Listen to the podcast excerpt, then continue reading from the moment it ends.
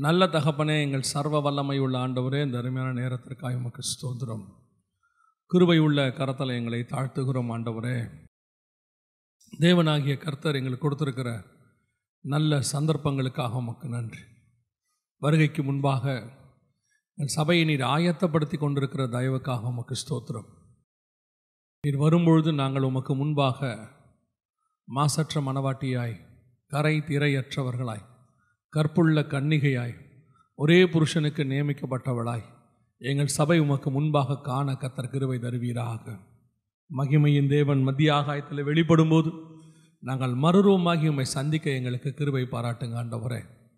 ஆண்டவர் இந்த உலகத்தில் உள்ளதான எந்த காரியங்களும் எங்களை இழுத்து விடாதபடி கத்தர் வேலியடைத்து பாதுகாத்துக் கொள்வீராக. உடைய கிருபையுள்ள கரத்தில் எங்களை தாழ்த்துகிறோம். எங்கள் ஆண்டவர் இயேசுவின் நாமத்தில் பிதாவே. லேலூயா ஏசாயா தீர்க்கதர்ஷன புஸ்தகம் ஐம்பத்தி ஏழாம் அதிகாரம் முதலாவது வசனம். நீதிமான் மடிந்து போகிறான் ஒருவரும் அதை மனதில் வைக்கிறதில்லை. புத்திமான்கள் எடுத்துக்கொள்ளப்படுகிறார்கள் ஆனாலும் தீங்கு வராதற்கு முன்னே நீதிமான் எடுத்துக்கொள்ளப்படுகிறான் என்பதை சிந்திப்பார் இல்லை. வசனத்தில் ரெண்டு முக்கியமான காரியத்தை குறித்து ஏசாயா பேசுகிறார். ஒன்று நீதிமான் மடிந்து போகிறான். இன்னொன்று நீதிமான் எடுத்துக்கொள்ளப்படுகிறான் நீதிமான் மடிந்து போவதற்கும் நீதிமான் எடுத்துக்கொள்ளப்படுவதற்கும் என்ன வித்தியாசம்? இன்னைக்கு நீதிமான்கள் என்று சொல்கிறதால் என்ன? யா எந்த நீதிமான் மடிந்து போகிறான்? எந்த நீதிமான் எடுத்துக்கொள்ளப்படுகிறான் பழைய ஏற்பாட்டை நீங்கள் பொறுத்த வரைக்கும் பார்த்தீங்கன்னு சொன்னால் அநேக நீதிமான்கள் இருக்கிறார்கள். வேதம் சொல்லுகிறது நோவா நீதிமானாக இருந்தான் என்று சொல்லு. லோத்து நீதிமானாக இருந்தான் என்று வேதம் சொல்லுகிறது. யோபை குறித்து சொல்லும்போது உத்தமனும் சன்மார்க்கனும் நீதிமானும் அப்படின்னு வசனம் சொல்லுது. ஆபிரகாமை குறித்து சொல்லும்போது நீதிமான் என்று வசனம் சொல்லுகிறது. அப்படின்னா இந்த பழைய ஏற்பாட்டு பரிசுத்தவான்களுக்கும் புதிய ஏற்பாட்டு பரிசுத்தவான்களுக்கும் இருக்கிற வித்தியாசம் என்ன? அவங்க அவங்களுக்கும் இருக்கும் நமக்கும் இருக்கிற வித்தியாசம் என்ன? பொதுவாக எந்த நீதிமான் மடிந்து போகிறான்? பழைய ஏற்பாட்டு பரிசுத்தவான்களை குறித்து நீங்கள் பார்க்கும் பொழுது இவர்கள் எல்லாரும் வாக்குத்தத்தம் பண்ணப்பட்டதை அடையாமல் போனார்கள் என்று வசனம் சொல்லுகிறது. எபிரேயர்கள் நிருபம் பதினோராம் அதிகாரம் முப்பத்தி ஒன்பதாவது வசனத்தை வாசியுங்கள். இவர்கள் எல்லாரும் விசுவாசத்தினாலே நற்சாட்சி பெற்றும் வாக்குத்தத்தம் பண்ணப்பட்டதை அடையாமற் போனார்கள். வாக்குத்தத்தம் பண்ணப்பட்டதை அடையாமல் போனார்கள். யாரை குறித்து சொல்லப்பட்டிருக்கிறது அப்படின்னு பார்த்தீங்கன்னா மூன்றாவது வசனத்தில் ஆபேலை குறித்து அங்கே ஆரம்பிக்கிறது. மூன்றாவது வசனத்தில். ஆரம்பித்து முப்பத்தி ரெண்டாவது வசனத்தில் பின்னும் நான் என்ன சொல்லுவேன்? சிம்சோன் எப்தா பாராக் தாவீது சாமுவேல் என்பவர்களை குறித்தும் தீர்க்கதரிசியை குறித்தும் விவரம் சொல்ல வேண்டுமென்றால் காலம் போதாது அப்படின்னு இருக்கு. பழைய ஏற்பாட்டு பரிசுத்தவான்கள் அத்தனை பேரை பற்றியும் பதினோராம் அதிகாரத்தில் சொல்லப்பட்டிருக்கிறது. சொல்லப்பட்டு விட்டு வசனம் சொல்லுது இவர்கள் எல்லாரும் விசுவாசத்தினாலே நர்சாட்சி பெற்றும் முப்பத்தி ஒன்பது நர்சாட்சி பெற்றும் வாக்குத்தத்தம் பண்ணப்பட்டதை அடையாமல் போனார்கள். இந்த பழைய ஏற்பாட்டு பரிசுத்தவான்களை குறித்து வசனம் சொல்லுது வாக்குத்தத்தம் பண்ணப்பட்டதை அடையாமல் போனார்கள். என்ன வாக்குத்தத்தம் பண்ணப்பட்டது அப்படின்னு பார்த்தீங்கன்னா ஆபிரகாம் ஈசாக்கு யாக்கோபு என்பவர்களோடு கூட கூடாரங்களில் குடியிருந்தான். ஏனெனில் தேவன் தாமே கட்டி உண்டாக்கின அஸ்திபாரம் உள்ள நகரங்களுக்கு அவன் காத்திருந்தான் அப்படின்னு இருக்கு. அஸ்திபாரம் உள்ள நகரம் எது அப்படின்னு கேட்டிங்கன்னா வெளிப்படுத்தின விசேஷம் இருபத்தோராம் அதிகாரம் பதிமூன்று பதினாலு வசனம் சொல்லுகிறது. அந்த நகரத்திற்கு பனிரெண்டு அஸ்திபார கற்கள் இருந்தன. பதினாலாவது வசனம் அந்த நகரத்திற்கு பனிரெண்டு அஸ்திபார கற்கள் இருந்தன அப்படின்னு இருக்கு அஸ்திபாரம் உள்ள நகரம் எது அப்படின்னா புதிய எருசலேமை குறித்து சொல்லப்பட்டிருக்கு. இப்போ நாம் இருக்கிற இந்த பூமி வந்து அஸ்திபாரம் இல்லாத நகரம் அந்தரத்தில் தொங்கிக்கிட்டு இருக்கு. இந்த அஸ்திபாரம் இல்லாத நகரத்தில் தான் நாமெல்லாம் அஸ்திவாரம் போட்டுக்கிட்டு இருக்கிறோம். ஆனால் அஸ்திபாரம் உள்ள நகரம் இனி வருகிறதாக இருக்கிறது. அந்த அஸ்திபாரம் உள்ள நகரங்களுக்கு தான் அவர்கள் காத்திருந்தார்கள். பழைய ஏற்பாட்டு பரிசுத்தவான்கள் காத்திருந்தார்கள். ஆனால் வசனம் சொல்லுது அவர்கள் வாக்குத்தத்தம் பண்ணப்பட்டதை அடையாமல் போனார்கள் அப்படின்னு வசனம் சொல்லுது. அதுவும் தெளிவாக நீங்கள் எப்ரேயர் பதினொன்றில் வாசித்து பார்த்தீங்கன்னா தூரத்திலே அவைகளை கண்டு நம்பி அணைத்து கொண்டு தங்களை அந்நியரும் பரதேசியும் என்று அறிக்கை பண்ணப்பட்டு அப்படின்னு வசனம் சொல்லுது. அவர்கள் அதை வாக்குத்தத்தம் பண்ணப்பட்டதை அடையவில்லை என்று எபிரேயர் பதினொன்று தெளிவாக சொல்லுது. அப்போ பழைய ஏற்பாட்டு பரிசுத்தவான்கள் ஆபேலிருந்து தீர்க்கதரிசிகள் எல்லாருமே எங்கே போனாங்க? வாக்குத்தத்தம் பண்ணப்பட்டதை அடையவில்லைன்னா அவங்க பரலோகத்துக்கும் போகலை. நல்லா மனசில் வச்சுக்கணும். அவங்க பரலோகத்தில் இருக்கிறாங்கன்னு பைபிள் சொல்லலை. அவங்க வாக்குத்தத்தம் பண்ணப்பட்ட புதிய எருசலேமையும் அவங்க அடையலை. அவங்க எங்கே போனாங்க அப்படின்னு பார்த்தா பழைய ஏற்பாட்டு பரிசுத்தவான்கள் அத்தனை பேரும் மேல் பாதாளம் அப்படிங்கிற இடத்துக்கு தான் போனாங்க. அதனால தான் யாக்கோபு சொல்லும் போது என் நரைமயிரை துக்கத்தோடு கூட பாதாளத்தில் இறங்க பண்ணுகிறீர்கள் அப்படின்னு சொல்கிறார் யோபுவும் பாதாளத்துக்கு போகிறத தான் சொல்கிறார் ஆபரகாம் லாசரு ஐஸ்வர்யவான் சம்பத்தில் சம்பவத்தில் இயேசு சொல்லும் பொழுது லாசருவை கொண்டு போய் ஆபரகாம் மடியில் விடுறாங்க. ஐஸ்வர்யவான் தாழ்ந்த பாதாளத்தில் இருக்கிறார். இவர் மேல் பாதாளத்தில் இருக்கிறார். ரெண்டு பேருக்கு நடுவில் ஒரு பிளவு இருக்குது. ஒருத்தர் ஒருத்தர் பார்க்க முடியும் பேச முடியும். அப்படி தான் இயேசு சொல்கிறார் அப்படியானால் பழைய ஏற்பாட்டு பரிசுத்தவான்கள் அத்தனை பேரும் மரித்தார்கள்னு வசனம் சொல்லுது. எபிரேயர்கள் நிருபம் பதினோராம் அதிகாரத்தை நீங்கள் வாசிக்கும் போது பதிமூணாவது வசனம் வாசிக்கும். இவர்கள் எல்லாரும் வாக்குத்தத்தம் பண்ணப்பட்டவைகளை அடையாமல் அடையாமல் தூரத்திலே அவர்களை கண்டு நம்பி அணைத்துக் கொண்டு பூமியின் மேல் தங்களை அந்நியரும் பரதேசிகளும் என்று அறிக்கையிட்டு விசுவாசத்தோடே மரித்தார்கள். விசுவாசத்தோடே மரித்தார்கள். அப்படி இருக்கு. விசுவாசத்தோடே மறித்தார்கள் அப்படியானால் பழைய ஏற்பாட்டு பரிசுத்தவான்கள் வசனம் தெளிவாக சொல்லுது மறித்தார்கள் அப்படின்னு. ஆனால் உங்களுக்கும் எனக்கும் என்ன வாக்கு தத்தனா நாம் நித்திரை அடைகிறது இல்லை. அப்படின்னா நமக்கு மரணம் இல்லையா? நல்லா தெரிஞ்சுக்கொள்ளுங்க. ஆயிட வருஷ அரசாட்சியில் கூட மரணம் இருக்கு. நூறு வயது சென்று மறிக்கிறவனும் வாலிபன் எனப்படுவான் அப்படின்னு இருக்குது ஆண்டவர் சொன்ன மரணம் ஆத்தும மரணம். இந்த ஆத்ம மரணம் நமக்கு இப்பொழுது ஜெயமாய் விழுங்கப்பட்டிருக்கிறது. நம்முடைய ஆத்மா நரகத்துக்கு போகிறது இல்லை. நம்முடைய ஆத்மா பாதாளத்துக்கு போகிறது இல்லை. சிவன்ரா சபைக்கு சொல்லும்போது ஆண்டவர் சொல்கிறாரு ஜெயம் கொள்ளுகிறவன் எவனோ அவன் இரண்டாம் மரணத்தினால் சேதம் அடைவதில்லைன்னு இருக்கு. இரண்டாம் மரணம்னா என்ன? இருபதாம் அதிகாரம் வெளிப்படுத்தின விசேஷம் கடைசியாக நீங்கள் வாசிக்கும் போது சொல்லுது மரணமும் பாதாளமும் அக்கினி கடலில் தள்ளப்பட்டது இது இரண்டாம் மரணம்னு இருக்கு. ஸோ நரகம் சபைக்கு ஆண்டவர் வாக்கு பண்ணலை அதுலேருந்து சபையை காப்பாத்துறாருன்னு வசனம் சொல்லுது. ஸோ உங்களுக்கும் எனக்கும் ஆண்டவர் ஆத்ம மரணத்தை குறித்து ஜெயமாய் விழுங்கப்பட்டதுன்னு சொல்கிறார் இனி கடைசி காலத்தில் சரீர மரணமே இல்லை. இந்த பூமியில் நூற்றம்பது வருஷம் இருப்போம் இரநூறு வருஷம் இருப்போம். பழைய ஏற்பாட்டு பரிசுத்தவான்கள் மாதிரி நாமளும் ஆயிரம் வருஷம் இருப்போம் அப்படின்லாம் நிறைய பேர் சொல்லிகிட்டு இருக்கிறாங்க. நல்லா தெரிஞ்சுக்கொள்ளுங்க. புதிய ஏற்பாட்டு சபையை பொறுத்த வரைக்கும் எப்போ நாம் இங்கே வாழ்க்கையை முடிக்கிறோமோ உடனடியாக நாம் பரதீசிக்குள் பிரவேசிக்கிறோம் பேரடைஸ்குள்ளே போகிறோம் இளைப்பாறுகிற ஸ்தலத்துக்கு. அதனால் எவ்வளவு சீக்கிரம் இங்கே முடிக்கிறோமோ அவ்வளோ நல்லது. அதனால தான் புதிய ஏற்பாட்டில் அப்போ சிலர்கள் தங்கள் மரணத்தை விரும்பினார்கள். நான் தேகத்தை விட்டு பெரிய பிரயாசப்படுகிறேன் விரும்பப்படுகிறேன்னு பவுல் சொல்கிறார் எல்லாரும் அதுக்கு தான் காத்திருந்தாங்க. இயேசு கிறிஸ்துவே முப்பத்தி மூன்றரை வயசில் தான் பூமியை விட்டு கடந்து போயிட்டார். இன்னைக்கு கடைசி காலத்தில் நூறு வயசு இரநூறு வயசு ஆனால் வசனத்தின்படி உங்களுக்கு எனக்கு இந்த பூமியில் இருக்கிறது மேலே ஆசை இருக்கக்கூடாது. நமக்கு பரலோகத்துக்கு போகிறதுக்கு மேலே ஆசை இருக்கணும். அலே லூயா எப்போ முடிச்சுட்டு போவோங்கிற எண்ணம் இருக்கணும். எப்போ நம்ம வேலை முடியும் எப்போ ஓட்டத்தை முடிப்போம் எப்போ தேவனை பார்ப்போங்கிற ஆசை வரணும். ரெண்டு நம்ம ஆத்மாவுக்கு ரெண்டு சுபாவம் உண்டு.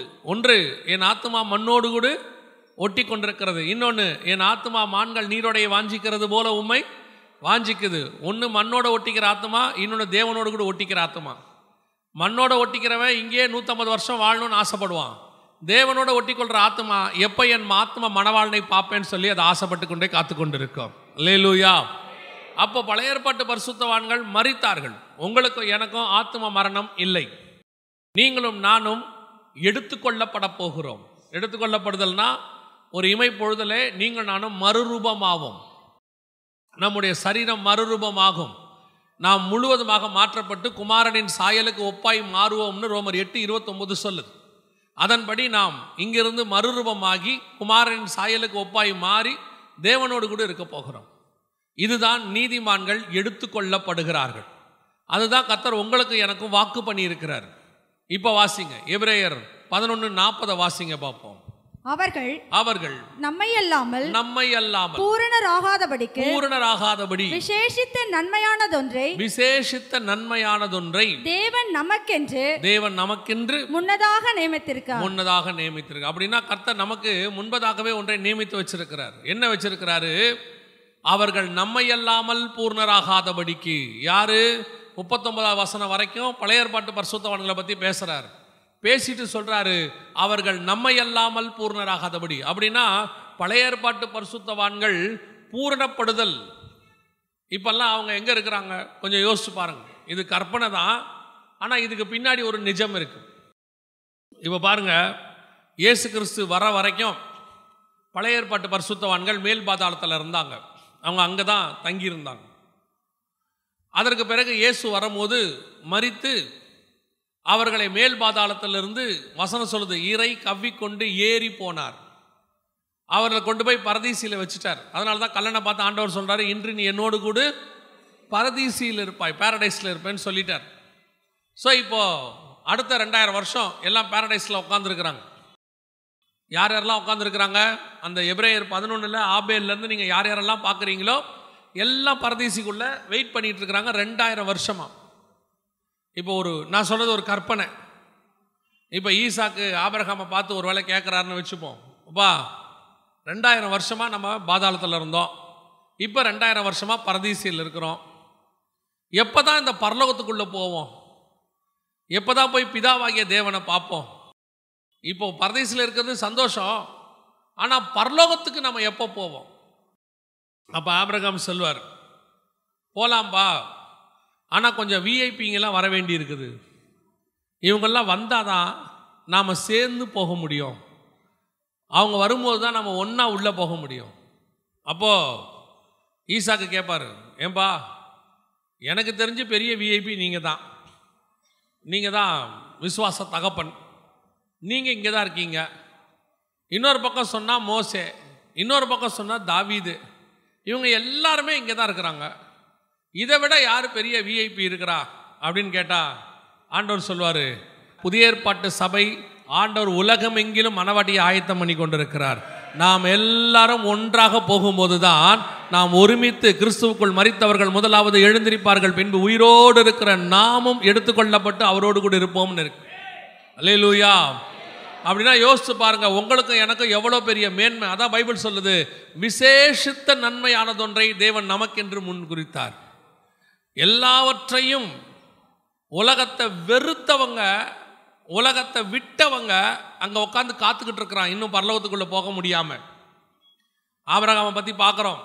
வசனம் சொல்லுது அவன் செல்வச்சீமானாக இருந்தான். அவனுடைய ஆஸ்தியை பூமி தாங்கக்கூடாதாக இருந்தது. எல்லாத்தையும் ஆபரகாமுடைய வாழ்க்கையை எடுத்துக்கொள்ளுங்க. ஆபரகாம் வாக்கு தத்தம் பண்ணப்பட்டதை அடையவில்லைன்னு இருக்கு. அப்படி அடையாத ஆபரகாம் ஒரு அவருடைய வாழ்க்கையுடைய முறையை பாருங்க. கிட்டத்தட்ட எழுபத்தஞ்சு வயசுலேருந்து அவரை பற்றி சொல்லப்பட்டிருக்கு. ஆதி ஆகமத்தின் புஸ்தகம் பன்னிரெண்டாம் அதிகாரத்தில் நாலாவது அஞ்சாவது வசனத்தை நீங்கள் வாசிச்சிங்கன்னா ஆபரகாம் கானானுக்கு புறப்பட்டு போனான். அவன் புறப்பட்ட போது எழுபத்தைந்து வயது உள்ளவனாய் இருந்தான்னு வசனம் சொல்லுது. எழுபத்தஞ்சு வயசில் போகிறான் ஆனால் வசனம் சொல்லுது கானானுக்குள்ளே பிரவேசித்த போது அவனுடைய ஆஸ்தியும் லோத்துவினுடைய ஆஸ்தியும் பூமி தாங்கக்கூடாதாக இருந்தது. அந்த ஊழியக்காரன் ஈசாக்குக்கு பொண்ணு பார்க்க போகும்போது லாபான் வீட்டில் போய் சொல்கிறான் எனக்கு என்னுடைய எஜமானுக்கு ஆண்டவர் அவ்வளவு ஆஸ்தியை கொடுத்துருக்கிறாருங்க. என் எஜமானது எல்லாத்தையும் ஈசாக்கு கொடுத்துருக்கிறார். அவ்வளவு ஆஸ்தி. எல்லாத்தையும் பெற்றுக்கொண்ட ஆபிரகாம். ஒரு காலத்தில் ஆண்டவரை பார்த்து கேட்குறார் பதினஞ்சாம் அதிகாரம் ரெண்டு மூணு வசனத்தில் ஆண்டவரே எனக்கு என்ன கொடுப்பீர்? நான் பிள்ளை இல்லாமல் இருக்கிறேனே. மொத்த சொத்தும் வந்துருச்சு. மொத்த ஆஸ்தியும் வந்துருச்சு. தேசத்துக்கு வந்தாச்சு.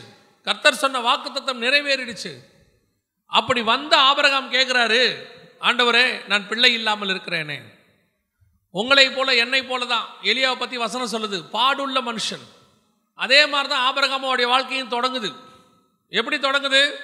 ஒரு காலகட்டம் வரைக்கும் ஆஸ்தி சேர்க்கறது சொத்து சேர்க்கறது. எவ்வளோதான் சத்தியத்தை கேட்டாலும் இன்னும் அந்த ஆபரகாமுடைய முதல் ஸ்டேஜ் மாதிரி தான் இன்னும் நான் என்ன சுதந்திரிப்பேன்? ஆஸ்தி சேர்க்கறதுல ஆபரகாம் கேட்குறார் ஆண்டவர் பார்த்து ஆண்டவரே இதை நான் எதனால் அறிந்து கொள்வேன்? தேசத்தை எதனால் சுதந்திரித்துக் கொள்வேன்? ஆண்டவர் சொல்கிறார் இந்த தேசத்தை நான் உனக்கு தருவேன். உடனே ஆபிரகாம் சொல்கிறார் ஆண்டவரே இந்த தேசத்தை நான் எப்படி சுதந்திரித்துக் கொள்வேன்? எதனால் அறிந்து கொள்வேன்? ஆசை. தேசத்தை சுதந்திரிக்கணும் வீடு வாங்கணும் வாசல் வாங்கணும். எவ்வளவு சத்தியம் கேட்டாலும் இன்னும் நமக்கு அதன் மேலே இருக்கிற பற்று போகலை. எவ்வளவு சத்தியம் கேட்கட்டும். எப்படியாவது வீடு இருக்கும் கத்தர் கொடுத்துருப்பாரு. எப்படியாவது மேலே ஒரு ஃப்ளோர் கட்டிடணும். இன்னைக்கு உலக பிரகாரமான இந்த ஆசிர்வாதத்துக்கு பின்னாடித்தான் ஆவிக்குரிய சபைகளே போகுது. வசனம் தெரியாதவங்க ஆவியில் வளராதவங்க அனல் இல்லாதவங்க நியாயம். ஆனால் சபை இன்னைக்கு எப்படி இருக்குது? இதே மாதிரி தான் எதனால் சுதந்திரத்துக் கொள்வேன்? அவர் கேட்குறாரு பாருங்க ஆண்டவர் பார்த்து ஆதியாகமத்தின் புஸ்தகத்தில் ஆண்டவர் பார்த்து சொல்கிறாரு அப்போ அவர் கேட்கும்போது எட்டாவது வசனம் பதினஞ்சு எட்டு சொல்லுது அதற்கு அவன் கர்த்தராகி ஆண்டவரே அதை நான் சுதந்திரத்துக் கொள்வேன் என்று எதனால் அறிவேன்? என்றான். இன்னைக்கும் ஆசைதான்.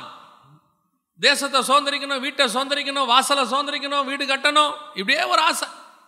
இன்னும் திருப்தி ஆகலை. இன்னும் அதுக்கான திருப்தி வரல. எவ்வளவு வருகையை பற்றி செய்தி கேட்டாலும் திருப்தி வரல. வசனம் சொல்லுது அப்படி ஆசைப்பட்ட நீதிமான் மடிந்து போனான். மடிந்து போனான். உங்களுக்கும் எனக்கும் இப்போ ஆண்டவர் எடுத்துக்கொள்ளப்படுதல வாக்கு பண்ணியிருக்கிறாரு.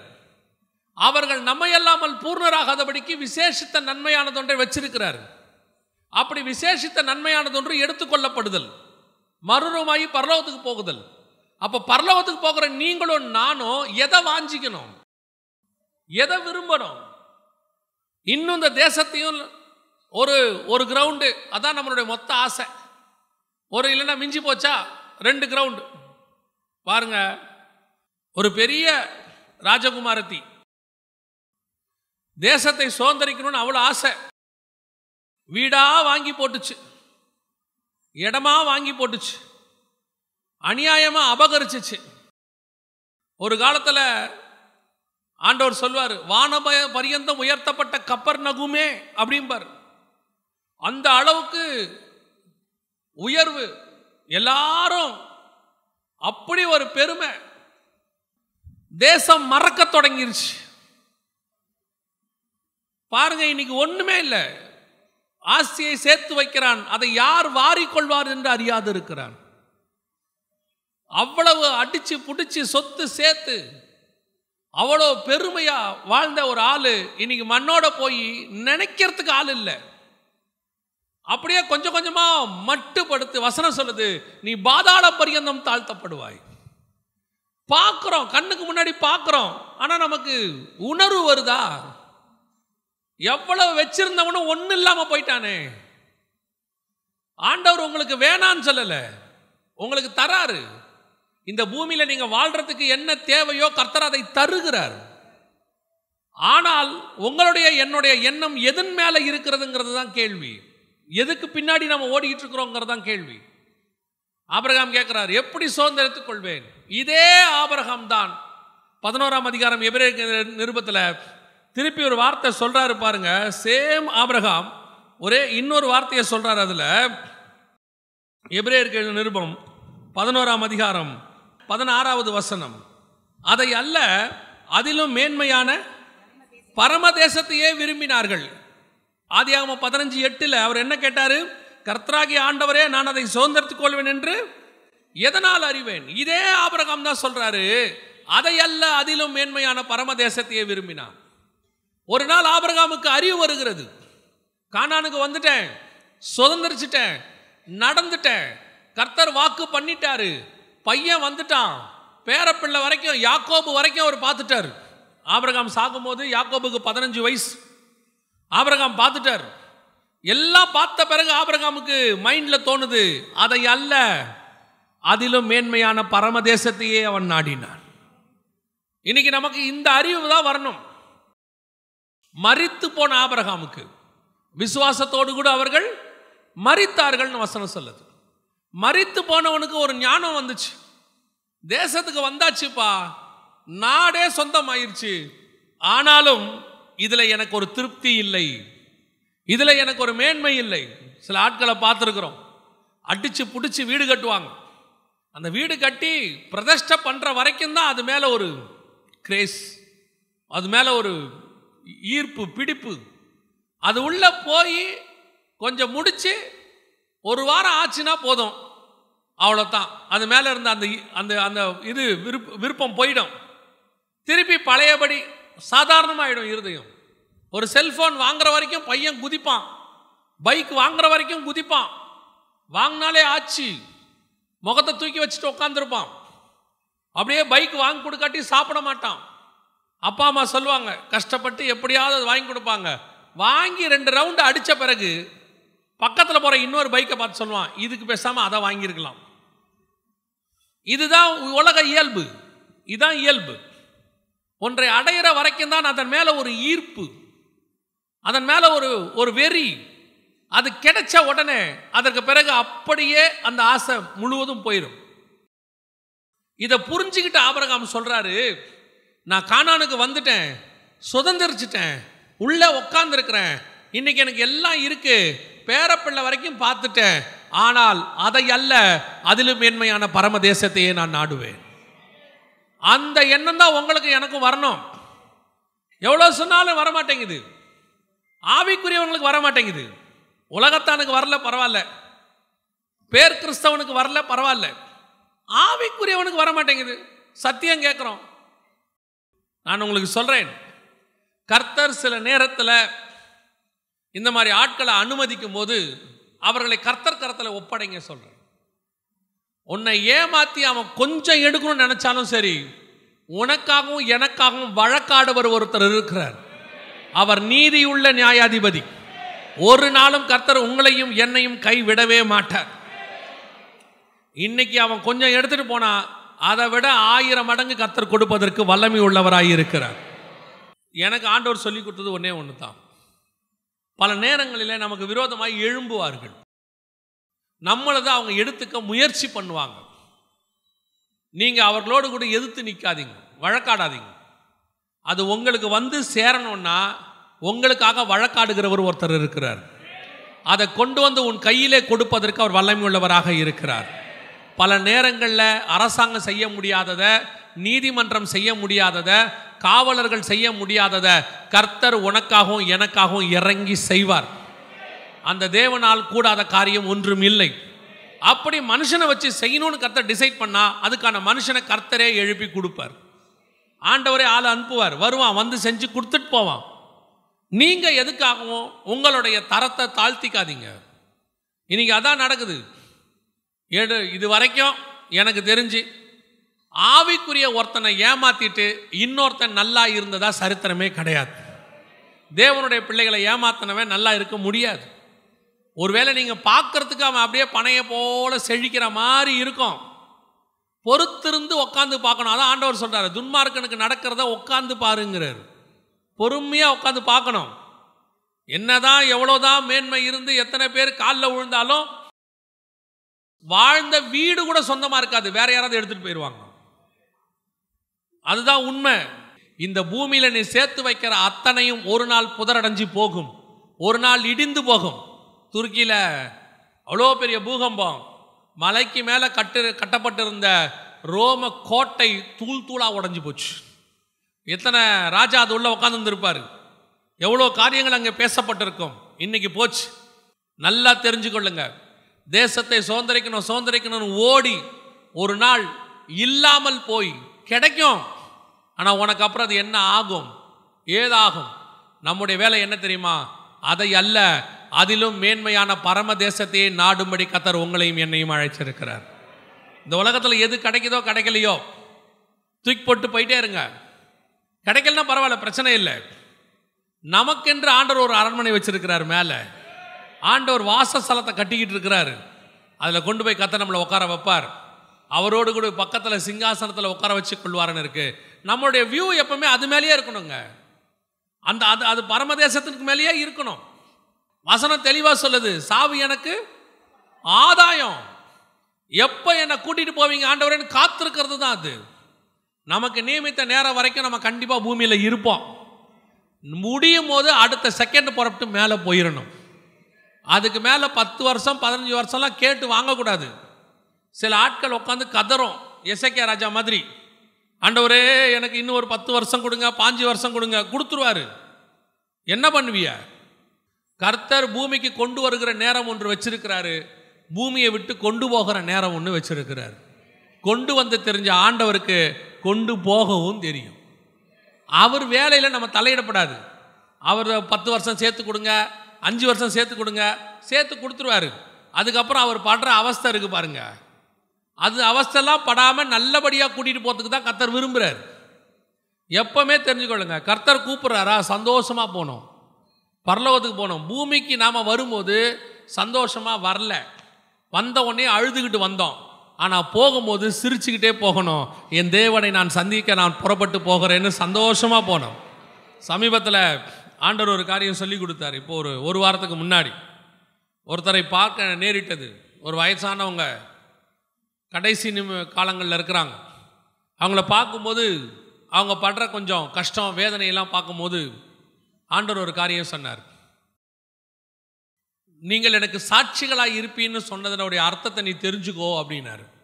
அவரோட அர்த்தம் என்னன்னா நீங்கள் வாழும்போது அநேகருக்கு முன்பாக கர்த்தருக்கு சாட்சியாக நிற்கிறீங்க உங்களை பார்க்குறவங்க நினைப்பாங்க எங்கள் பாஸ்டர் மாதிரி நான் வரணும். இவரை மாதிரி பாடணும். இவரை மாதிரி பிரசங்கம் பண்ணணும். இவரை மாதிரி வைராக்கியமாக இருக்கணும் அப்படின்னு நம்மளை பார்க்கும்போது அவங்களுக்கு ஒரு சாட்சி வரும்.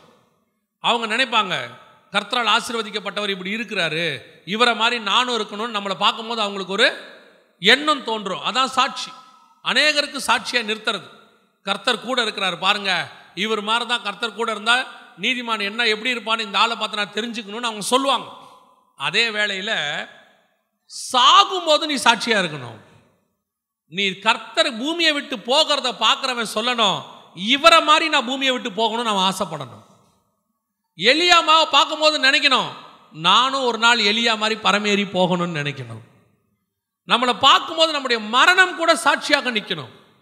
ஒரு பரிசுத்தவான் தன்னுடைய வாழ்க்கை ஓட்டத்தை முடிக்கும் போது ஒரு சில பரிசுத்தவான்களை பற்றி அவங்க ஓட்டத்தை முடித்த விதத்தை பார்த்தா அவ்வளவு அற்புதம் அவ்வளவு அற்புதம். அதை கேட்கும் போதே நமக்கு தோணும் ஆண்டவரே நான் கூட இந்த மாதிரி தான் நான் பூமியை விட்டு போகணும்னு. ஒரு பரிசுத்தவான் பிரசங்கம் பண்ணிக்கிட்டு இருக்கிறார். பிரசங்கம் பண்ணி முடிச்சுட்டு பிரசங்கம் பண்ணுற வரைக்கும் ஒன்றுமே தெரியல. நல்லா பிரசங்கம் பண்ணுறார் பிரசங்கம் பண்ணி முடிச்சுட்டு கடைசி ஜபத்தை முடிச்சுட்டு போய் உட்கார்றாரு இன்னொருத்தர் வந்து ஆசீர்வாதம் கூறுறாரு. ஆசீர்வாதம் கூறி திரும்பி பார்க்குறாங்க தலை கீழே தொங்கியிருக்கு. அப்படியே பிரசங்கம் பண்ணி முடிச்ச ஒரே ஒரு நிமிஷம் தான் என் ஆத்மாவே கர்த்தரை சோத்திரின்னு ஒருத்தர் சொல்கிறாரு சொல்லிட்டு திரும்பி ஐயா சோத்திரையாங்கிறார் ஆள் இல்லை. எப்பேற்பட்ட மரணம் பாருங்க. இதுதான் நீதிமானுக்கு சம்பவிக்கிற மரணம். இன்னொரு பரிசுத்தவான் கேரளாவில் ஒரு வாரம் தன்னுடைய ஊழியத்தில் இருக்கிற எல்லாரையும் கூப்பிட்றாரு. டெய்லி ஜோம் பண்ணுறார் ஜோம் பண்ணி ஆசிர்வதிக்கிறார். ஆசிர்வதிச்சுட்டு மறுநாள் காலையில் குளிச்சுட்டு ஆறரை மணிக்கு எப்பவும் ப்ரேயர் பண்ணிட்டு குளிப்பாராம். குளிச்சுட்டு நல்ல ஒயிட் ஷர்ட் ஒயிட் பேண்ட் போட்டு நேராக வந்து வாசலில் இருக்கிற ஒரு ஊஞ்சலில் இப்படி கையை வச்சு படுத்திருக்கிறார். மனைவி வந்து எப்பா காப்பி குடிக்கிறீங்களான்னு கேட்குறாங்க கர்த்தருடைய ராஜ்யத்துக்குள்ளே அவர் பிரவேசிச்சிருக்கிறாரு அவர் இல்லை. எவ்வேறுபட்ட ஆசீர்வாதம் பாருங்க. இந்த மரணத்தை எல்லாம் கேட்கும் போது நமக்கு என்ன தோணும் தெரியுமா? இப்படி நான் பூமியை விட்டு கடந்து போகணும். இந்த பரிசுத்தவான் மாதிரி இருக்கணும். நம்ம மரணம் கூட அநேகருக்கு சாட்சியாக இருக்கணும். அதுதான் நாம் பூமி மேலே விட்டு போகிறதுக்கான ஆனால் இன்றைக்கே பாருங்கள் பூமியை விட்டு போக ஆசையே இல்லை. போகிறவனுக்கும் ஆசை இல்லை சுற்றி இருக்கிறவனுக்கும் ஆசை இல்லை. பல நேரங்களில் நம்ம இந்த பூமியை விட்டு போகிறதுக்கு அப்படி தான் நினைக்கிறோம். ஆபரகாம் சொல்கிறார் இல்லைங்க இந்த பூமியில் இருக்கிறது அல்ல எப்போ என் பரம தேசம் வரும்? நான் பூமியை மொத்தம் சுதந்திரிச்சிட்டேன். இந்த தேசமே என் கைக்கு வந்துருச்சு.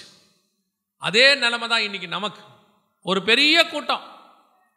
எப்படியாவது பூமியை சுதந்திரிக்கணும்னு சபைக்குள்ளே உட்காந்துருக்கு ஒரு சின்ன கூட்டம் மட்டும்தான் இப்பூமி எனக்கு சொந்தம் அல்ல இவ்வுலகம் எனக்கு சொந்தம் அல்ல எங்களுடைய ஆசீர்வாதம் இனி வருகிறதா இருக்கிறது என்று ஓடுது. சத்தியம் தெரியுது. சத்தியம் தெரியுது. தெரியாமலாம் இல்லை. ஆனாலும் இந்த மாம்சத்தை ஜெயிக்க அவங்களால முடியல. இங்கே இருக்கிற வரைக்கும் நான் உங்களுக்கு என்னுடைய அனுபவத்திலேருந்து சொல்கிறேன் எனக்கு சின்ன அனுபவம் தான். அதுலேருந்து சொல்கிறேன் நீங்கள் தேவனை மட்டும் நாடி தேடுங்கள். இந்த பூமியில் உங்கள் தேவைகளை பரலோகம் பத்திரமாய் பாதுகாத்துக்கொள்ளும் அவரையே தந்தவர் மற்ற எல்லாவற்றையும் அருளாதிருப்பது எப்படி? எல்லாரும் பார்த்து பிரமிக்கிற மாதிரி ஒரு கார் வாங்கணும்.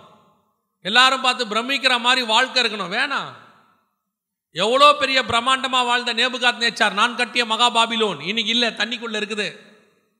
கட்டப்பட்ட நினிவே இல்லை இடிஞ்சு போச்சு தீரு காணாம போச்சு. எப்பேற்பட்ட ராஜாக்கள் ராஜகுமாரத்திகள்லாம் காணாம போயிட்டாங்க. இதை உணர்ந்து தான் ஆபரகாம் சொல்றாரு அதை அல்ல அதிலும் மேன்மையான பரமதேசத்தையே நான் நாடுவேன். மறித்து போகிற நீதிமானே இப்படி இருப்பானானால் எடுத்துக்கொள்ளப்படுகிற நீதிமான்களாகிய நீங்களும் நானும் எப்படி இருக்கணும் பாருங்க.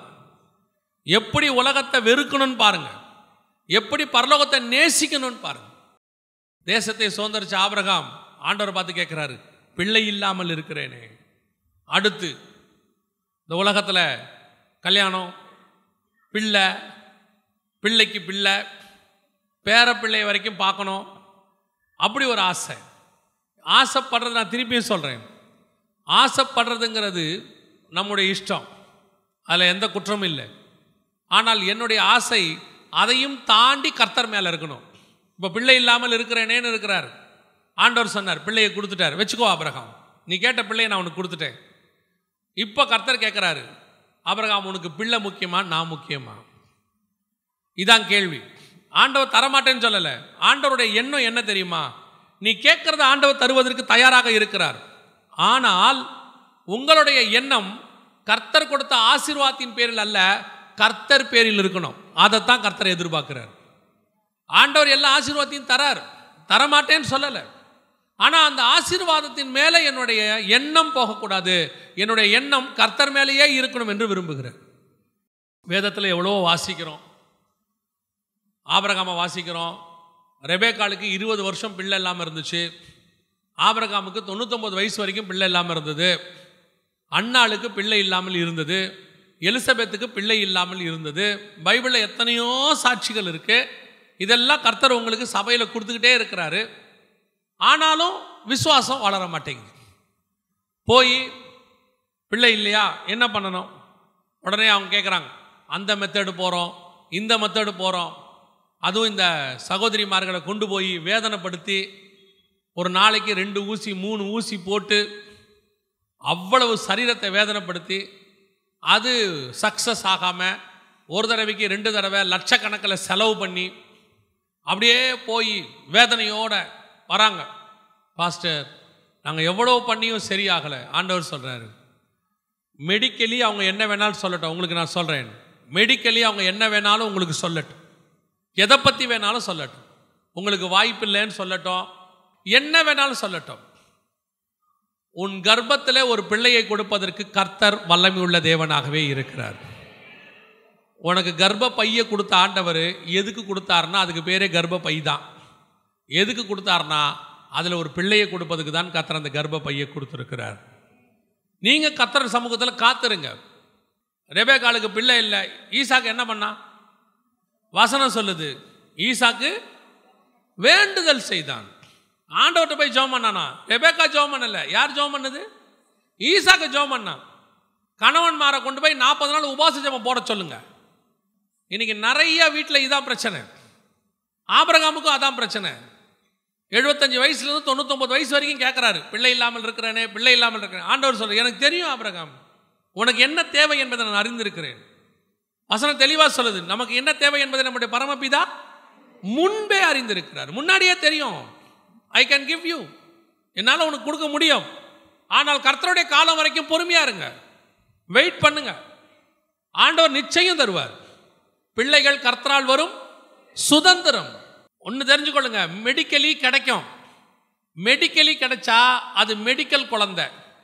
கர்த்தர் மூலமாக வந்தா அது மிராக்கிள் குழந்தை. மெடிக்கலி எல்லாராலையும் பிறக்கும் ஆனால் மிராக்கலி கர்த்தரால் மட்டும்தான் பிறக்கும். கர்த்தர் நினைச்சாருன்னா கர்ப்பம் அடைக்கப்பட்டு பிறக்காதுன்னு சொன்ன சாராளுக்கும் குழந்தை கொடுக்க வல்லமை உள்ளவர். பொறுமையாக காத்துருங்க. கொஞ்சம் பொறுமையாக காத்துருங்க. அது இதன் காலத்தில் கர்த்தர் நேர்த்தியாக செய்வார். அஞ்சு வருஷம் ஆனால் என்ன? இப்போ இப்போ என்ன இப்போ? கொஞ்ச நாள் ஆயிடுச்சு கர்த்தர் எப்பவுமே தெரிஞ்சுக்கொள்ளுங்க. கர்த்தர் லேட்டாக கொடுக்குறாருன்னா பெஸ்ட்டாக கொடுக்க போகிறாருன்னு அர்த்தம். நீங்கள் பைபிளில் லேட்டாக கொடுத்த குழந்தை எல்லாத்தையும் நல்லா கவனிச்சு பாருங்க. அது ஈசாக்கா இருக்கும் சாமுவேலா இருக்கும் அது யோவான் ஸ்நானகனாக இருக்கும்.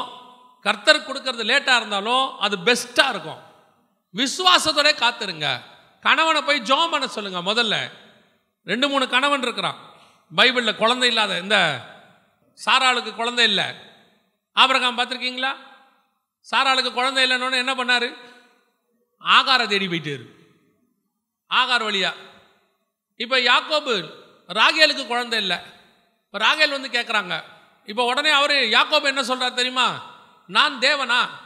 கர்த்தர் உன் கர்த் கர்ப்பத்தை அடைச்சிருக்கிறார். திட்டுறான் போட்டு. நானா காரணம்? கர்த்தர் காரணம்ட்டான் இப்படி ஒரு சில கணவன் இருப்பான். ஆபரகம் மாதிரி ஒரு சில கணவன் இருப்பான் ஆகாருக்கு பின்னாடி போகிறதுக்கு இன்னொரு கணவன் இருக்கிறான் அண்ணாள் மாதிரி. அவன் அண்ணாளுடைய வீட்டுக்காரு. அவன் எப்படிப்பட்டவன் தெரியுமா? திட்டமாட்டான். ஆகாரை ஆகார தேடி போக மாட்டான். அன்பாக தான் பேசுவான். போ பரவாயில்ல விடுமா பார்த்துக்கலாம் பத்து பிள்ளைக்கு நான் உனக்கு சமம் இல்லையா? குழந்தை இல்லைன்னா என்ன? விடு பார்த்துக்கலாம் அப்படின்னு ஆறுதலாக இருப்பான். ஆனால் ஒரே ஒரு கணவன் தான் போய் வேண்டுதல் செய்வான். ஈசாக்கு மட்டும்தான் வசனம் சொல்லும். அவன் ரேபேக்காளுக்காக வேண்டுதல் செய்தான். அந்த வேண்டுதலை கேட்டு கர்த்தர் அவனை ஆசீர்வதிச்சார். லூயா போய் ஜெபம் பண்ணுங்க. குடும்பமாக சேர்ந்து ஜெபம் பண்ணுங்க. கணவனை ஜெபம் பண்ண சொல்லுங்க. ஃபாஸ்ட் பண்ணி ஜெபம் பண்ண சொல்லுங்க. உபவாசம் போட்டு ஜெபம் பண்ண சொல்லுங்க. கர்த்தர் நிச்சயம் ஆசீர்வதிப்பார். ஆனால் அப்படி கொடுத்த குழந்தைய வச்சுட்டு தான் கர்த்தர் கேட்குறாரு நீ யாரை அதிகமாக நேசிக்கிற? எதை அதிகமாக நேசிக்கிற? இன்னைக்கு பிள்ளைய கர்த்தர் கொடுத்துட்டார். நான் பார்க்குறேன் இந்த கடைசி காலத்தில் பிள்ளை இல்லாதவனை விட பிள்ளை இருக்கிறவனுக்கு பிரச்சனை அதிகமாகிட்டே போகுது. பிள்ளை இல்லாதவனுக்கு கூட பரவாயில்லை. அவன் பாட்டு சர்ச்சுக்கு வரான் போகிறான் ஒரு குறிப்பிட்ட காலகட்டம் வரைக்கும் பிள்ளை இல்லையான்னு கேட்குறாங்க அப்புறம் யாரும் கேட்கறதில்ல அவன் பாட்டு அப்படியே அவன் வாழ்க்கையை ஓடிடுது. இந்த பிள்ளைய வச்சுருக்காமல அவனுக்கு தான் இப்போ டென்ஷன் ஜாஸ்தியாக இருக்குது பிள்ளையை எப்படி வளர்க்குறதுன்னு தெரில மோசமாக போயிட்டு இருக்குது நிறைய பெற்றோர் பிள்ளைகளுக்காக கர்த்தரை விட்டு தூரம் போயிட்டு இருக்கிறாங்க பிள்ளைகளை கண்டிக்க முடியல. யோசிக்கிறான் சபைக்கு வரும்போது ஒரு மாதிரி வருது பிள்ளை. வெளியே போகும்போது பிள்ளை வேற மாதிரி இருக்கு. வெளியே பார்க்கும்போது பிள்ளை வேற மாதிரி இருக்கு. பசங்களை ஸ்கூலுக்கு அனுப்புறதுக்கு பயம் காலேஜ் அனுப்புறதுக்கு பயம். ஏன்னா அங்கே போனால் கெட்டு போயிருமோன்னு பயமா இருக்கு. அந்த அளவுக்கு பிள்ளை இல்லாதவனை விட பிள்ளை வச்சிருக்கிறவன் பிரச்சனை ஜாஸ்தி. நல்லா கவனிச்சு பாருங்க. ஏலியோடைய வீழ்ச்சியே அவன் பையனால தான் சாமுவேல் ஆண்டவர் ஏலிக்கு பதிலாக கொண்டாடுறாரு. காரணம் ஏலி பசங்க சரியில்லைன்னு. பார்த்தா சாமுவேல் பசங்களும் சரியில்லை. எனக்கு பைபிளில் ரொம்ப ஆச்சரியம். அநேக பரிசுத்தவான்கள் பசங்க தேவனை விட்டு தூரம் போயிட்டாங்க. ஏனோ கொடைய பையன் மெத்துசுலா பேழைக்குள்ளே வரவே இல்லை. நோவாவுடைய பையன் காமு பிசாசுக்கிட்ட சபிக்கப்பட்டவனா மாறிட்டான். அதற்கு பிறகு ஏலி பசங்க மோசேயோடைய பசங்க அவங்களும் தூரம் போயிட்டாங்க ஆண்டவர் விட்டு. ஏலியோடைய பசங்க ஆரோன் பசங்க எடுத்து பாருங்க பைபிளில். அப்படியே வரிசையாக கடைசியில் தாவீது பையன் சாலமோன் வரைக்கும் தேவனை விட்டு தூரம் போயிட்டாங்க. இன்னைக்கும் இதுதான் நிலைமை. பிள்ளைகளை எப்படி வளர்க்குறது பிள்ளைகளை எப்படி கர்த்தருக்குள்ளே நிறுத்துறது நிறைய பெற்றோருக்கு இப்போ அதான் மண்டையில் வலி. என்ன பண்ணுறதுன்னு தெரியல. சர்ச்சில் வந்தால் வேற உபதேசம். வெளியே போனால் வேற மாதிரி இருக்கு.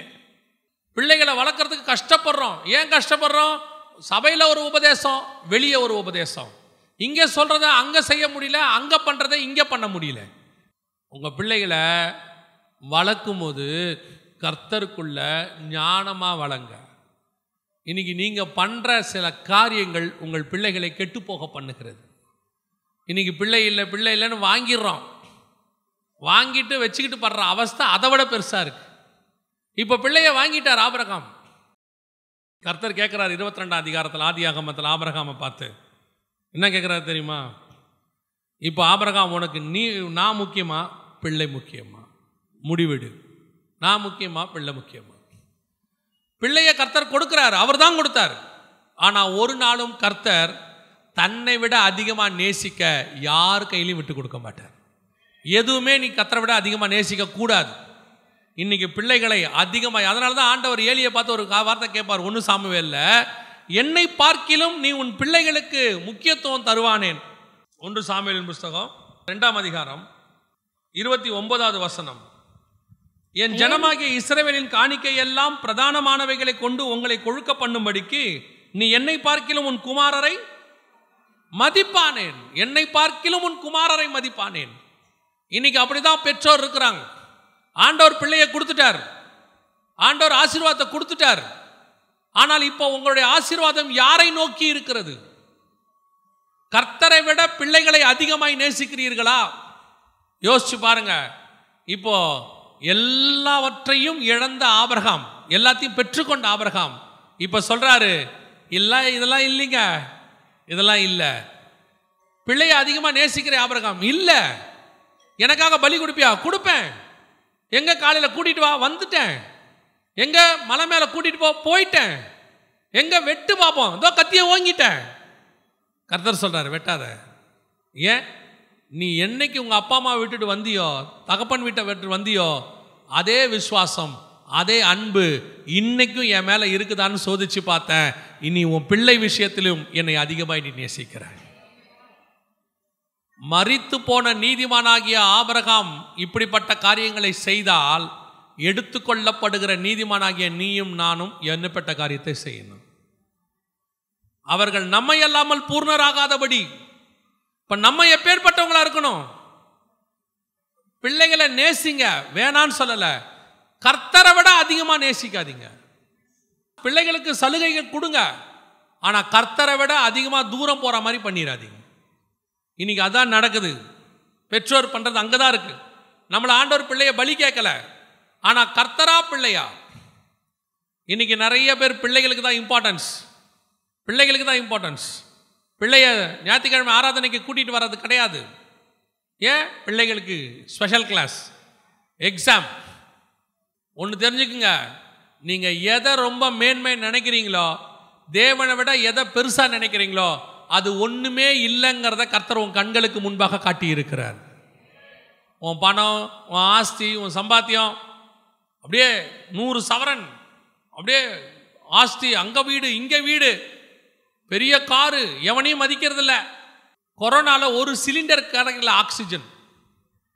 எல்லாம் ரோட்டில் படுத்து கிடந்தான் காரில். ஃபோன் பண்ணுறாங்க சென்னையில் ஏதாவது ஒரு எமர்ஜென்சி வார்டில் பெட்டு கிடைக்குமா? தமிழ்நாடு முழுக்க ஹாஸ்பிட்டல் ஃபுல்லு ஒரு பெட் இல்லை. ஐசியூவில் ஒரு பெட் இல்லை. கடைசியில் கேட்டாங்க கீழே படுத்துக்கிட்டா கூட பரவாயில்ல ஒரு இடம் கிடைக்குமா? அப்புறம் பார்த்தா டிவியில் காரை திறந்து போட்டு டோரை திறந்து போட்டு சீட்டை சாய்ச்சிட்டு படுத்துருக்கான் டியூப் வச்சுருக்கான். உன் பணம் என்னாச்சு? உன் ஆஸ்தி என்னாச்சு? உன் படிப்பு என்னாச்சு? ஏதாவது காப்பாத்துச்சா? கடைசியில் ஆக்சிஜன் தான் காப்பாற்றுச்சு அந்த ஆக்சிஜன் கூட கர்த்தர் கொடுக்கறது. இந்த ஆக்சிஜன் கர்த்தரால் வந்தது. ஜீவ சுவாசத்தை அவர் ஊதினார். அதான் கர்த்தர் கொஞ்சம் கை வச்சார்னா மூச்சு திணறோம். பார்த்துக்கணும். எதை ரொம்ப மேன்மை அல்ல எல்லாத்தை விட ஆபரகம் மாதிரி சொல்லணும். அதை அல்ல அதிலும் மேன்மையான பரமதேசத்தையே நாடினார். நம்முடைய எண்ணம் முழுக்க முழுக்க எது மேலே இருக்கணும் தெரியுமா? அதையல்ல அதிலும் மேன்மையான பரமதேசம். பையனையும் கேட்ட தேசம் கிடைச்சிச்சு பிள்ளை இல்லை பிள்ளை இல்லைன்னு சொல்லி பிள்ளையும் கிடச்சிருச்சு. இப்போ கத்தர் கேட்டார் தேசம் போச்சு உனக்கு தேசத்தை வெறுத்துட்டு ஆபரகாம். சந்தோஷம். தேசத்தின் மேலே உனக்கு வெறுப்பு வந்துருச்சு. இப்போ பையன் மேலே ரொம்ப பாசமாக இருக்கிறியே. பையனையும் வெறுக்க முடியுமா? அவன் சொல்கிறான் அதையும் வெறுக்கிறேன். என்ன ஆண்டவரே? எனக்கு எல்லாமே நீங்கள் தான் ஆண்டவரே. எனக்கு எல்லாமே நீங்கள் தான் பாடுவோம் நம்ம எல்லாம். எல்லாமே நீங்கள் தானப்பான்னு வாயில் சொல்லக்கூடாது. இருதயத்தில் சொல்லணும். எதுவானாலும் ஆண்டவரை நீர்தான் எனக்கு முதல். மிச்சம் எல்லாமே உமக்கு பின்னாடி. ஆபிரகாம் அதை அல்ல அதிலும் மேன்மையான பரமதேசத்தையே நாடினான். இப்போ யோசித்து பாருங்களேன். ஒரு மடிந்து போகிற நீதிமான் இப்பேற்பட்ட குவாலிட்டியோட கூட இருப்பானானால் வசனம் சொல்லுது இவர்கள் எல்லாரும் விசுவாசத்தினாலே நற்சாட்சி பெற்றும் வாக்குத்தத்தம் பண்ணப்பட்டதை அடையாமல் போனார்கள். இவரே பதினொன்று முப்பத்தொம்போது. வா வாக்குத்தத்தம் பண்ணப்பட்டதை அடையாமல் போன ஒரு நீதிமான் இப்பேற்பட்ட குவாலிட்டியோட கூட இருப்பானானால் வாக்குத்தத்தம் பண்ணப்பட்டதை அடைய போகிற நீதிமான்கள் நீங்களும் நானும். எடுத்துக்கொள்ளப்படுதலை பங்கடைய போகிற நீதிமான்கள். நீங்களும் நானும் எப்பேற்பட்ட குவாலிட்டியோடு கூட இருக்கணும். இன்னைக்கு நாம் அதை சுதந்திரிக்கிற இடத்துல இருக்கிறோமா? எடுத்துக்கொள்ளப்படுகிற இடத்துல இருக்கிறோமா? ரொம்ப ஆச்சரியம் என்ன தெரியுமா? ஒரே ஒரு காரியத்தை நான் சொல்லிட்டு முடிக்கிறேன். இந்த எடுத்துக்கொள்ளப்பட்ட ஆட்கள் நிறைய பேர் இருக்கிறாங்க. அதில் குறிப்பாக எலியா பாருங்க. அவர் எடுத்துக்கொள்ளப்படும் போது வசனம் சொல்லும். அவன் மேல் போட்டிருந்த சால்வை என்னவாச்சான் கீழே வந்து விழுந்தது. இயேசு கிறிஸ்துவ புது துணியில் மூடி உள்ளே வச்சிருக்கிறாங்க கல்லறைக்குள்ள. எடுத்துக்கொள்ளப்பட்ட போது திருப்பி வந்து பார்க்கும்போது அங்கே என்ன இருந்துச்சு? தலைமாட்டில் ஒரு துணியும் கால் மாட்டில் ஒரு துணியும் மடித்து வச்சிருந்துச்சு. அவனோட அர்த்தம் என்ன தெரியுமா? எடுத்துக்கொள்ளப்படுகிறவனுக்கு இந்த பூமி சொந்தம் இல்லை பையன் உலகத்து பிள்ளைகள் சொந்தம் இல்லை இதை த- இதையும் தாண்டி நீ போட்டிருக்கிற ட்ரெஸ்ஸு கூட உனக்கு சொந்தம் இல்லை அது எல்லாமே பூமியில் வந்து கீழே விழுந்துடும் இங்கிருந்து நீ ஒரு ட்ரெஸ்ஸை கூட எடுத்துகிட்டு மேலே போக முடியாது. ஏசு கிறிஸ்து எடுத்துக்கொள்ளப்படுறதுக்கு முன்னாடி தான் ட்ரெஸ்ஸை எல்லாரையும் எடுத்துக்கும்படி கொடுத்துட்டாரு. ரோமருக்கு கையில். அவன் எடுத்துக்கிட்டான். புறஜாதியான் எடுத்துக்கிட்டான். அவரோட அர்த்தம் என்னென்னா அவர் மேலே போட்டிருந்த ரட்சிப்பின் வஸ்திரத்தை அவன் எடுத்துக்கிட்டான். புறஜாதியார் நம்ம கைக்கு வந்துருச்சு. இப்போ இஸ்ரவேலில் இருக்கிற பார்க்குறான். அரமத்தியன் ஆகிய யோசேப்பு பார்க்குறான். நாங்கள் ஒரு ட்ரெஸ்ஸு போடுறோம் இயேசுவுக்கு. இயேசு பார்க்குறாரு. நான் தான் எல்லாமே வேணான்னு கொடுத்துட்டேனே நீனா எனக்கு கொடுக்குற? நீ போயிட்டு மூணாவது நாள் வா. வந்து பார்த்தா கொடுத்த ட்ரெஸ்ஸு பத்திரமா அங்கேயே இருக்கு. போட்ட ட்ரெஸ் எங்கே இருக்கு? அங்கேயே இருக்கு. அதோட அர்த்தம் என்ன தெரியுமா? எடுத்துக்கொள்ளப்படுதலே பங்கடைகிற நீதிமானுக்கு இனி போட்டிருக்கிற ட்ரெஸ்ஸு கூட உன் கூட பரலோகத்துக்கு வராது. அத்தனையும் இங்கே தான் இருக்கும். உன்னுடைய ஆத்மா மட்டும் சரீரமும் ஆத்மாவும் மறுரூபமாகி பரலோக ராஜ்யத்தை சுதந்திரிக்கும். இன்னைக்கு ஆவிக்குரியவங்க உலகத்தை வெறுத்தவங்க நிறைய பேர் இருக்கிறாங்க. அதில் கடைசியாக என்ன தெரியுமா? வீடு இல்லை வாசல் இல்லை இல்லை எல்லாம் சொல்லுவாங்க. ஆனால் ஒரு சில காரியங்கள் பிடிச்சிக்கிட்டு இருக்கிறோம் பூமியிலேருந்து. அது என்ன வேணாலும் இருக்கலாம். ஆண்டவர் சொல்கிறாரு எல்லாத்தையும் விடு அத்தனையும் விடு அத்தனையும் விடு. ஆபிரகாமுக்காவது ஒரு கல்லறை இருந்தது. ஆனால் எடுத்துக்கொள்ளப்படுகிற எலியாவுக்கு கல்லறை தேவையில்லை. எடுத்துக்கொள்ளப்படுகிற ஏ இயேசுவுக்கு என்ன தேவையில்லை? கல்லறை தேவையில்லை. புது கல்லறை கொடுத்தாங்க. நீயே வச்சுக்கோ. ஆபிரகாமுடைய கல்லறை வேணால் இன்றைக்கும் ஆபிரகாமுக்கு சொந்தமாக இருக்கலாம். ஆனால் இயேசுவின் கல்லறை யாருக்கும் சொந்தம் இல்லை அது தேவையும் இல்லை. இன்னைக்கு நம்ம ஆட்களுக்கு அது ஒரு ஆசை இருக்குது. கவனிங்கள் நம்முடைய போட்டிருக்கிற ட்ரெஸ்ஸு கூட பரலோகத்துக்கு வராது. எதுவும் வராது. ஏலியாவுடைய ட்ரெஸ்ஸாக இருக்கட்டும் ஏசுநாதர் ட்ரெஸ்ஸாக இருக்கட்டும் இந்த பூமியிலிருந்து நீங்கள் எதையும் கொண்டு போக போகிறது இல்லை. மரித்து போகிற நீதிமான் ட்ரெஸ்ஸுக்கு கல்லறைக்காவது ஆசைப்படுவான். ஆனால் எடுத்துக்கொள்ளப்படுகிற நீதிமானுக்கு அதுவும் கிடையாது. நாம் மறுரூபமாகி கர்த்தரோடு கூட நித்திய நித்தியமாய் வாசம் பண்ண போகிறோம். அலையலூயா அவர்கள் அதையல்ல அதிலும் மேன்மையான பரம தேசத்தை நாடுகிறார்கள். நீங்களும் நானும் எடுத்துக்கொள்ளப்படுகிற நீதிமான்கள். பழைய ஏற்பாட்டு நீதிமான்களை காட்டிலும் நம்முடைய நீதி மேலானதாக இருக்க வேண்டும். ஆண்டவர் அதான் சொல்கிறார் பரிசேயர் சசேர் நீதியை பார்க்கிலும் நம்முடைய நீதி மேலானதாக இருக்கணும். இந்த பூமியில் இருக்கிற எதுவும் உங்கள் கூட வராது.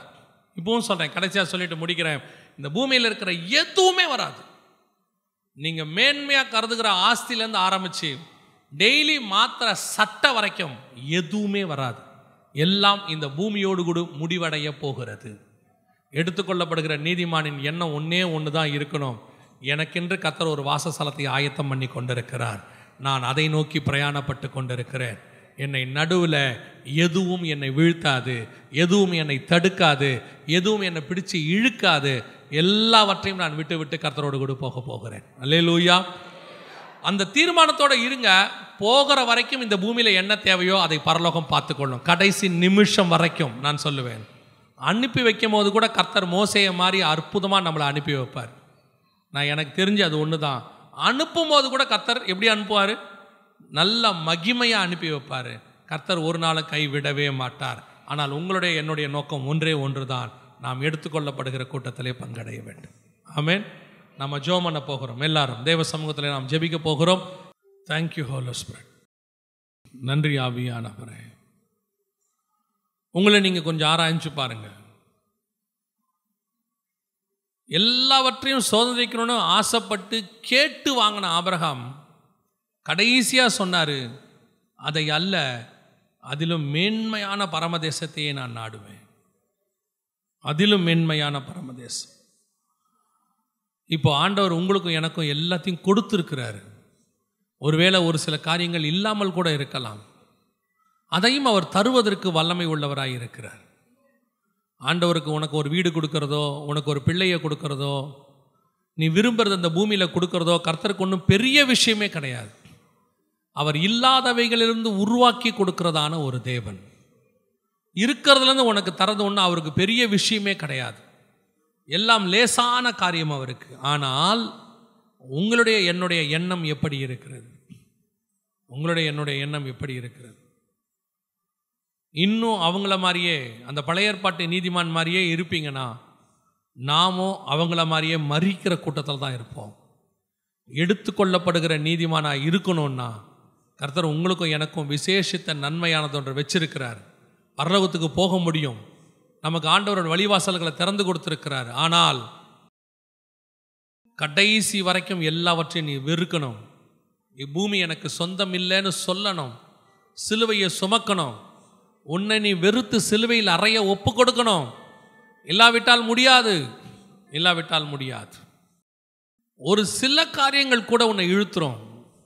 அதனால தான் எடுத்துக்கொள்ளப்படுகிற நீதிமான் ஆகிய எலியா தன் மேல் இருந்த சால்வையை கூட கீழே போட்டுட்டு போயிட்டான்.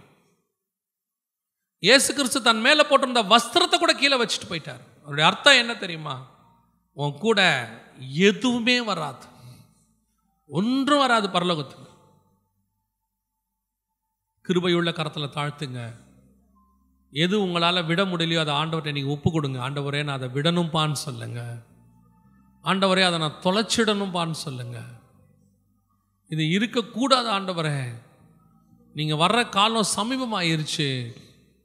என்னை இழுக்க பார்க்குற எந்த ஒரு காரியமும் என்னை விட்டு நீங்கட்டும்னு சொல்லுங்கள் ஒப்பு கொடுப்போமா தெய்வ சமூகத்தில்? கரங்களை ஆண்டவருக்கு நேராக உயர்த்தி சொல்லுங்கள் ஆண்டவரே. எதுவும் என்னை இழுத்து விடாதபடி பாதுகாத்துக்கொள்ளுங்க எங்கள் சர்வ வல்லமை உள்ள தகப்பனே இந்த அருமையான வேலைக்காக உமக்கு ஸ்தோத்திரம். கிருபை உள்ள கரத்தில் தாழ்த்துகிறோம். ஆண்டவரே உம்முடைய மகிமையான கரத்துக்குள்ளே எங்களை சமர்ப்பிக்கிறோம். நாங்கள் எடுத்துக்கொள்ளப்படுவதற்கு எதெல்லாம் தடையாக இருக்குதோ எல்லா தடைகளையும் இன்னைக்கு பாதப்பணியில் சமர்ப்பிக்கிறோம் அப்பா. எங்களை தடை உண்டு பண்ணுகிற காரியங்கள் எல்லாம் நிர்மூலமாவதாக. உதறி தள்ளிவிட்டு ஓட கர்த்தர் கிருபை தருவீராக. எங்களுக்கு நியமிக்கப்பட்டதை நாங்கள் வாஞ்சையாய் தொடர அதை பற்றி கொள்ள கர்த்தர் கிருபை தருவீராக. நாங்கள் போட்டிருக்கிற வஸ்திரம் கூட எங்களுக்கு சொந்தமில்லை என்று நாங்கள் அறிந்திருக்கிறோம் ஆண்டவரே. ஒரு நாள் அது இந்த பூமியிலே விழுந்து போகும். நாங்களோ வென்றால் கர்த்தரை சுதந்திரிக்கும்படி பரலோகராயத்துக்குள் பிரவேசிப்போம். இந்த எண்ணத்தோடு கூட நாங்கள் வாழ எங்களுக்கு கிருபை பாராட்டும். உடைய மகிமை மூடட்டும். தொடர்ந்து இருக்கிற பகுதிகளை கர்த்தர் பொறுப்பெடுத்துக் கொள்ளும். ஆசிர்வதியும் வழி நடத்தும் இயேசுவின் நாமத்தில் பிதாவே.